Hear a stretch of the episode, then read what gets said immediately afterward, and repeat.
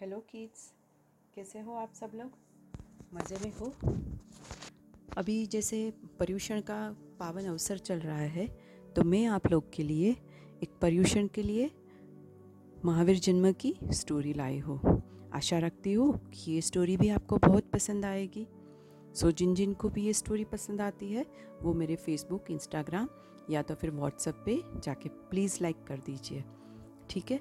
तो चलो शुरू करते हैं आज की कहानी। माता त्रिशला के स्वप्न। उत्तर पुराण में तीर्थंकरों का वर्णन मिलता है। इस ग्रंथ के अनुसार वैशाली के राजा चेतक के दस पुत्र और सात पुत्रियाँ थी। राजा चेतक प्राचीन भारत के विशाल लिच्छवी राजवंश मुखिया थे जो गौतम बुद्ध और माँ स्वामी के समकालीन थे। राजा चेतक की रानी का नाम था सुभद्रा। इनके दस पुत्र थे, जिनके नाम थे धनदत्त, धनप्रभ उपेंद्र, सुदत्त, सिंहभद्र, सुकुपोज, अकंपन पतंगक प्रपंचन और प्रभास और उसको सात पुत्रियाँ भी थी। उनमें से सबसे बड़ी थी प्रियकारिणी, जिसका दूसरा नाम था त्रिशला। फिर मृगावती, सुप्रभा, प्रभावती, चैलिनी, ज्येष्ठा और सबसे छोटी थी चंदना। उनकी जो ज्येष्ठ वृत्ति थी त्रिशला, यानी कि प्रियकारिणी उनका विवाह कुंडलपुर के तत्कालीन राजा सिद्धार्थ के साथ हुआ था। एक दिन कुंडलपुर के लोग सोकर उठे और देखते कि अचानक वहाँ कीमती रत्नों की वर्षा आरंभ हो गई। लोगों ने अभी तक सब जगह पे जल वर्षा देखी थी, लेकिन रत्ना वर्षा देखकर उनका चमकृत हो जाना भी आश्चर्यचकित जैसा ही था। इंद्र की आज्ञा अनुसार कुद्याध्यक्ष कुबेर कुंडलपुर में प्रतिदिन प्रातःमास मध्यान्ह सायं और रात्रि को तीन तीन करोड़ रत्नों की वर्षा कर रहे थे। सो जैन मान्यता के अनुसार प्रत्येक तीर्थंकर के जन्म से छः मास पूर्व में ऐसी रत्न वर्षा आरंभ हो जाती है, जो उनके जन्मस्थल की सात पीढ़ियों तक संपन्न हो जाती है। कुंडनपुल वासी इसी अद्भुत रत्न वर्षा का कारण जानने के लिए उत्सुक थे। नगर भर में इसी बात की चर्चा हो रही थी कि इतने रत्न बरस रहे कि घरों में रखने तक की जगह नहीं बची थी। कुंडलपुर की सुख समृद्धि स्वमेव बढ़ गई थी। नगर का वातावरण भी एक दिव्य आभा से आलोकित हो गया था। जब महारानी त्रिशला भी नगर में हो रहे अद्भुत रत्न वर्षा के बारे में सोच रहे थे, ये सोचते सोचते वे अचानक गहरी नींद में सो गए। उसी रात्रि को अंतिम प्रहर में महारानी ने अषाढ़ शुक्ल षष्ठी के दिन सोलह शुभ मंगलकारी स्वप्न देखे। सुबह जागने पर महारानी त्रिशला ने महाराज सिद्धार्थ से अपने स्वप्नों की चर्चा की और उसका फल जानने की इच्छा प्रकट की। राजा सिद्धार्थ ने कुशल राजनीतिज्ञ से साथ ही ज्योतिष शास्त्र भी विद्वान थे। उन्होंने रानी से कहा कि हम एक काम करते हैं, एक ज्योतिष शास्त्र से कंफर्म करवा लेते हैं। कि ये स्वप्न क्या है और ये आपको क्यों दिखाई दे रहे हैं? जब उन्होंने ज्योतिष शास्त्र से बात की तो ज्योतिषी ने उसका फल बताते हुए महारानी को बताया कि जो आपको पहला स्वप्न दिखाई दे रहा है, वो श्वेत हाथी का। तो राजा ने फल बताया कि उन्हें एक अद्भुत पुत्र रत्न उत्पन्न होगा। दूसरा स्वप्न था श्वेत वृषभ का मतलब कि आपका पुत्र जगत का कल्याण करेगा। तीसरा था श्वेत वर्ण और लाल अयालों वाला सिंह मतलब कि ये पुत्र सिंह के समान बलशाली होगा। चौथा स्वप्न था कमलासन, यानी कि लक्ष्मी का अभिषेक करते हुए दो हाथी। तो उसका फल है कि देवलोक से देवगण आकर उस पुत्र का अभिषेक करेंगे। पांचवा स्वप्न था दो सुगंधित पुष्पमालाएँ। उसका मतलब है कि वह धर्म और तीर्थ स्थापित करेगा और जन जन द्वारा पूजित होगा। आपका छठा स्वप्न था पूर्ण चंद्रमा मतलब कि आपके जन्म से तीनों लोग आनंदित हो गए। सातवां स्वप्न था कि उदय होता हुआ सूर्य मतलब के सूर्योदय तो वह पुत्र सूर्य के समान तेज युक्त और पापी प्राणियों का उद्धारक होगा। आठवां स्वप्न था कमल पत्रों से टके हुए दो स्वर्ण कलश, यानी कि वो पुत्र अनेक निधियों द्वारा स्वामी नित्यपित होगा। और नौवा स्वप्न था कमल सरोवर में क्रीड़ा करते हुए दो मछलियाँ मतलब कि महा आनंद का दाता और दुखहरता।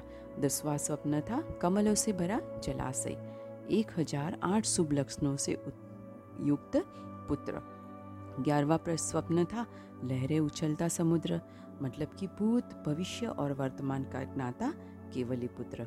बारहवा स्वप्न था कि हीरे, मोती और रत्न जड़ित स्वर्ण सिंहासन यानी कि राज्य का स्वामी और प्रजा का हित चिंतक पुत्र होगा। तेरवा स्वप्न था स्वर्गवा का विमान मतलब कि इस जन्म से पूर्व वह पुत्र स्वर्ग में देवता होगा। और चौदवा स्वप्न जो आपने देखा, वो था कि पृथ्वी को भेद कर निकलता नागों का राजा, यानी कि नागेंद्र का विमान। तो इसका फल है कि ये त्रिकालदर्शी होगा। पंद्रवा स्वप्न था, रत्नों का ढेर। यानी कि वह पुत्र अनंत गुणों से संपन्न होगा। सोलहवा स्वप्न था, धुआँ रहित अग्नि मतलब कि ये पुत्र कर्मों का अंतर करके मोक्ष प्राप्त करेगा। इस तरह महारानी त्रिशला ने अपने सोलह स्वप्न फलों का वर्णन प्राप्त किया। राजा सिद्धार्थ स्वप्न फल बताकर शांत ही हुए कि उनके सामने कुछ दिव्य पुरुष प्रकट हुए। उनमें से एक ने अपना परिचय देते हुए बताया कि, हे राजन मैं देवराज इंद्र अपने साथियों सहित आपको व महारानी को नमन करता हूँ। अब धन्य हो। आपको तीनों लोगों के स्वामी की माता और पिता बनने का सौभाग्य मिला है। आपके यहाँ उत्पन्न होने वाला जीव अंतिम तीर्थ कर महावीर के रूप में प्रसिद्ध होगा और पापियों का कल्याण करके स्वयं मोक्ष को प्राप्त करेगा।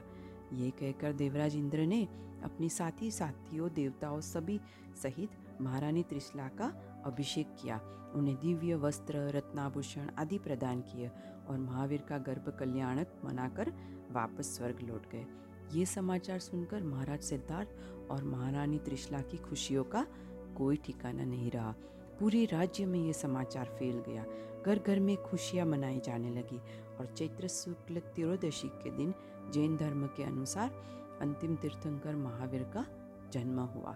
सो जैन धर्म के चौबीसवें अंतिम तीर्थंकर महावीर भगवान को कुंडलपुर की पवित्र धरती पर जन्म देने वाली महारानी त्रिशला त्रिलोक पूजनीय माता है और कई ग्रंथों ने माता त्रिशला की स्तुति करके उनके गुण का वर्णन भी किया है।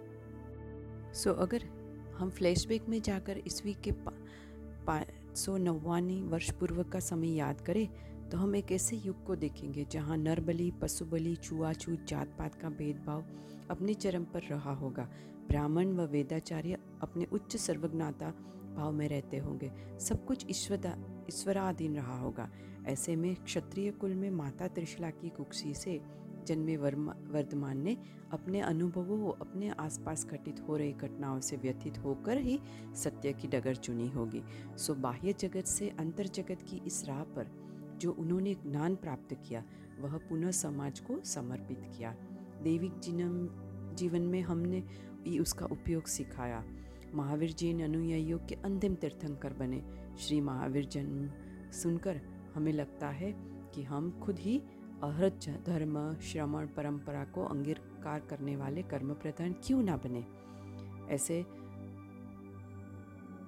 कई मुश्किलों का सामना करके उन्होंने अपना खुद का समता धर्म का पालन किया, प्रताड़ित करने वाले व्यक्ति का जीव को संभाव से देखा, उन्हें समाज करना, समाज को सिखाना और हमेशा यही कहते रहना कि संयम में रहकर भी आप क्रोध पर विजय प्राप्त कर सकते हो और सब जनमानस के लिए वो मिसाल बन गए।